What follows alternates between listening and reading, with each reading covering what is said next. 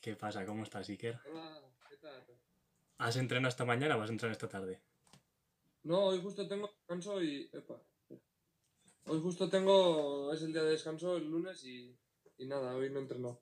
Entrenaré mañana. Lo primero, enhorabuena porque eres el campeón más joven de la historia de Euskadi y subcampeón del mundo. Has hecho una temporada 2019 espectacular. Sí, bueno, eh, muchas gracias. Pues la verdad es que sí, ¿no? Eh, ha sido mi mejor temporada. Eh, quedé, pues bueno, campeón de Euskadi, que era eh, mi sueño. Además, el campeón más joven de la historia, pues bueno, eh, no, es, no es una cosa, pues, sencilla, ¿no? Entonces, pues bueno, muy contento con lo conseguido. También quedé subcampeón del mundo en Australia y bueno, tampoco... eh, mi objetivo era entrar en la final de los ocho mejores, eh, no pensaba quedar tan bien y bueno, al conseguir el segundo puesto, pues muy muy contento. Qué bueno. ¿Podrías explicarnos en qué consistió la final de Euskadi exactamente? Sí, la final de Euskadi, pues bueno, eh, fue, suele ser un, un trabajo duro, un trabajo resistente. Eh, cortamos 12 troncos, cuatro son de, de Canerdi que llamamos eh, la medida, que son de 54 pulgadas. Otros cuatro son de 60 pulgadas, que son un poco más grandes. Y hay otros cuatro, que son los, cuatro que están en el centro, que son de 72 pulgadas, que son ya troncos bastante grandes. Aquí es el haya, pues bueno, porque en estos montes eh, hay haya, es la madera más dócil, porque por ejemplo en el pino, pues eh, el pino es bastante buen material, pero si te sale un nudo, pues eh, las hachas no, o sea, se rompen seguro. Cuando se te rompe, te frustras, incluso te hace bajar un poco el ritmo de la competición. Sí, bueno, al final nos entrenamos e intentamos no bajarlo, pero, pero bueno, al final eh, conseguir un hacha buena para, para competición cuesta muchísimo. Igual eh, traemos las hachas de Australia y de 8 hachas nuevas que compre, que valen cada una pues, unos 400 o 500 euros, igual de 8 o de 10 una me vale para competir.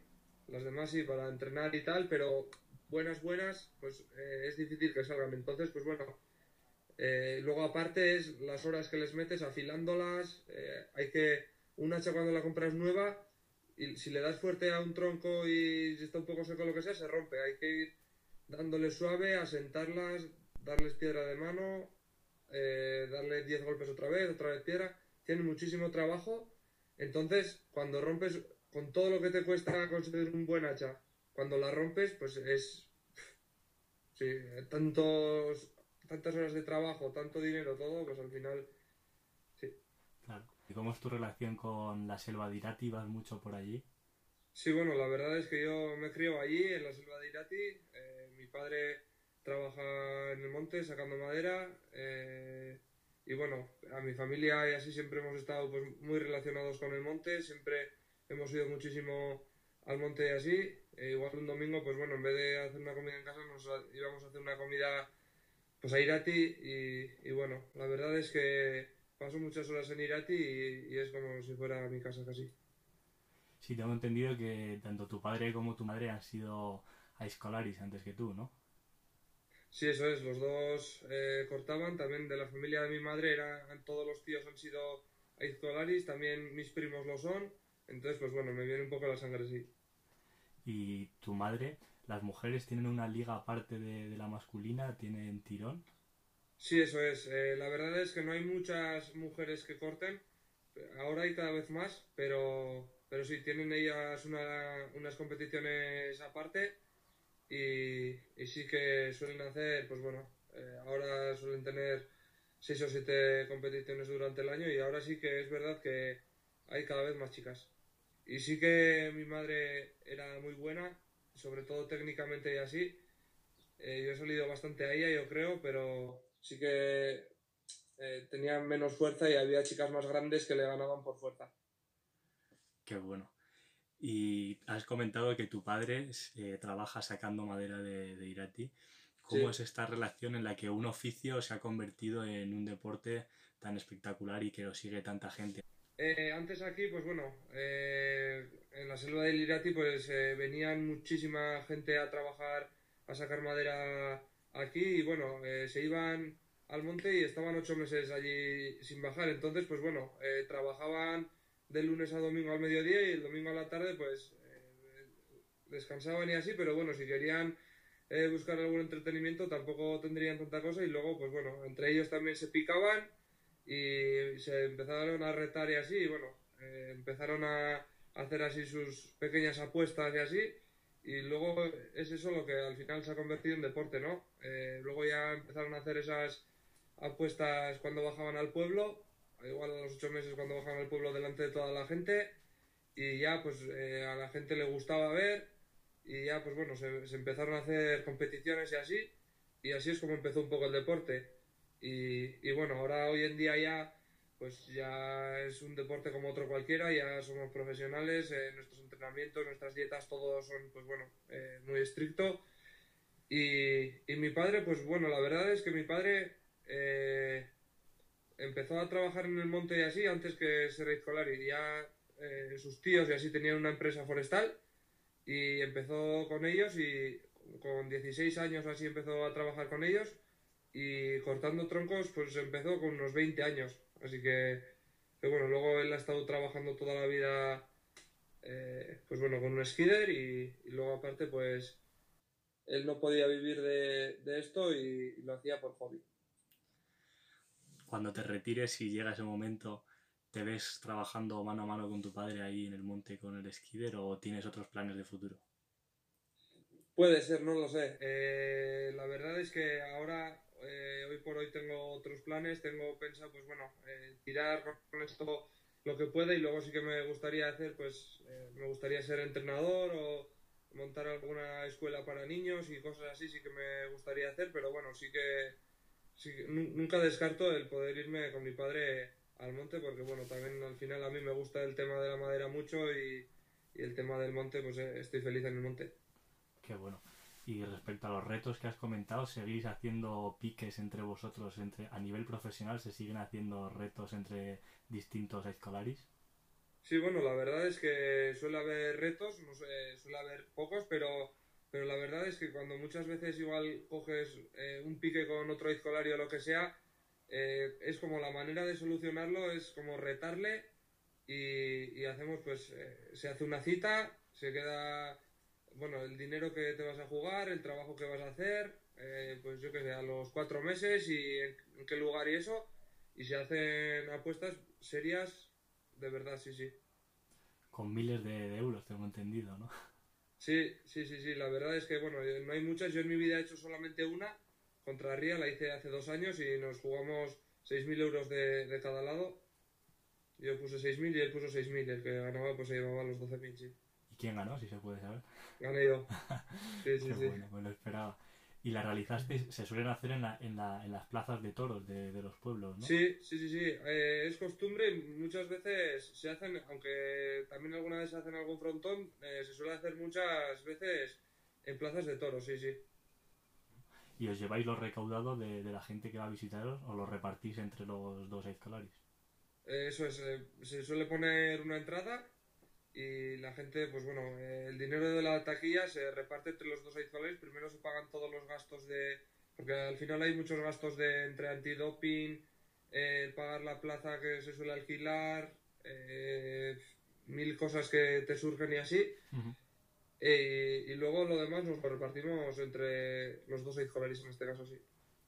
Quería preguntarte porque se han suspendido muchas fiestas como la, los Sanfermines de Pamplona y en, las, en estas fiestas era donde realizabais exhibiciones y muchos de los escolares es donde recibían pues, pues el poco aporte económico que reciben durante el año era en, esta, en estas fiestas. ¿Que os han planteado alguna solución, algún tipo de ayuda desde, desde las administraciones? Pues de momento la verdad es que todo el tema está bastante parado. Eh, tampoco sabemos eh, qué va a pasar ni cómo irá, pero bueno, la verdad es que de momento todas las exhibiciones que teníamos hasta ahora ya las han suspendido. Por un lado está el dinero que nosotros, pues bueno, la, gran eh, parte económica que, cogemos, pues bueno, suele ser en las fiestas de los pueblos haciendo exhibiciones. Eh, solemos empezar sobre abril y hasta septiembre o así. Y, bueno, vemos que este año no vamos a tener o tenemos muy pocas o no vamos a tener prácticamente ninguna. Con las competiciones también, pues bueno, eh, lo, algo solemos sacar y se están aplazando. Y por otro lado también, pues bueno, eh, el tema de entrenar todos los días y sin saber cuándo podremos competir, ¿no? Pues al final se hace muy duro y, y un poco también, pues bueno, pierdes la motivación y, y, a la hora de sufrir, pues, pues no es igual. Normal. Y por otro lado, tú eres de los pocos escolares que, que pueden vivir de esto, la mayoría tienen otros oficios, ¿no? Sí, la verdad es que eh, hasta ahora, pues bueno, hace unos años sí que hubo una remesa de escolares que el deporte estuvo más más arriba que pudieron vivir de ello, pero la verdad es que en los últimos años eh, la gente tenía su trabajo, lo hacía por hobby, tampoco se, tampoco se esforzaba nadie por, por igual intentar vivir de esto y así, ¿no? Nadie buscaba un patrocinador ni, ni nada por el estilo. Y bueno, yo cuando llegué yo tenía claro que primero que quería ser eh, un buen escolar y quería, mi sueño era siempre quedar campeón de Euskadi y luego también, pues bueno, poder intentar vivir de esto, mejorar el deporte, eh, que llegue cada vez a más gente, a más jóvenes. Y bueno, la verdad es que estoy trabajando, pues bueno, eh, con ello. Eh, conseguí unos patrocinadores, he conseguido, pues bueno, subir algo también las tarifas nuestras de las exhibiciones y tal. Y, y bueno, la verdad es que, que yo por suerte puedo vivir de ello ya llevo unos tres o cuatro años viviendo de ello y, ojalá sea para unos cuantos más. Y, y, bueno, yo, yo veo que en la juventud, pues bueno, eh, hay, hay muchos niños que, que, quieren también poder vivir de esto y, y, ser profesionales. Entonces, pues bueno, yo creo que seguirá. Qué bueno, siga así. Que estoy viendo tu chapela, ¿nos podrías enseñar cuál es el premio, en tu caso chapela, que, que más significa o, ¿Qué más te ha costado ganar de ella? Bueno, tengo dos. Tengo esta que con 18 años es del campeonato navarro. Eh, yo gané con 17 años el campeonato de segunda, subí a, primera categoría de Navarra y bueno, eh, había pues buenísimos escolares como Floren Azábal que había ganado 10 eh, veces creo este campeonato, el de Euskadi lo había ganado 6 veces, o sea, había ganado muchísimas competiciones, era el mejor de los últimos años. Y, y aparte había muchos eh, muy buenos y bueno, yo fui ahí a, a, intentar hacer mi trabajo y tal. Y en la clasificatoria quedé segundo, que nadie se lo esperaba y la final fui y gané. Entonces, pues bueno, fue un poco como el salto que di a, a estar entre los mejores, ¿no? De ahí en adelante, pues bueno, eh, sí que he ganado ya más competiciones, eh, ya, pues bueno, eh, ya he estado más, pues eh, entre los primeros, pero, pero hasta este día, pues bueno, estaba, era una Izcolari de segunda y de segunda fue de repente pasar a ser el campeón. Entonces, pues bueno. Eh, además que tenías solo 17 años y tus contrincantes muchos tendrían 30 o por ahí. Sí, sí, sí. Eso. Eh, yo, bueno, tenía 18 años cuando gané este campeonato y mis contrincantes, pues bueno, había muchos que estaban en lo mejor con 30 años, con sí. Y luego, pues bueno, esta otra que es la chapela de Euskadi, que es la que conseguí este año. Qué bueno. Que esta, pues bueno, es eh, mi sueño hecho realidad. Y esto es, eh, bueno, unas fotos de cuando jugué la apuesta. No sé si se ve muy bien. Sí, sí, se Cuando jugué la apuesta en Tolosa y, y, gané también a Ría. Qué bueno, muchas gracias por compartirlo con, con nosotros, Iker. Ha sido un placer de verdad que sigue así, sigue motivando a los chavales. Yo no conocía a fondo este deporte hasta que te he entrevistado, lo conocía de ir a Pamplona y ver las exhibiciones y la verdad es que, que tiene mucho fondo y significa mucho cuando, cuando un oficio se convierte en deporte, no es solamente por su espectacularidad, sino por todos los valores que yo creo que tú representas a la perfección. ¿no? Bueno, pues sí, no sé, al final es eh, uno de los deportes de, de nuestra tierra. Yo Además, bueno, yo lo he mamado desde pequeño y, la verdad es que me gusta mucho.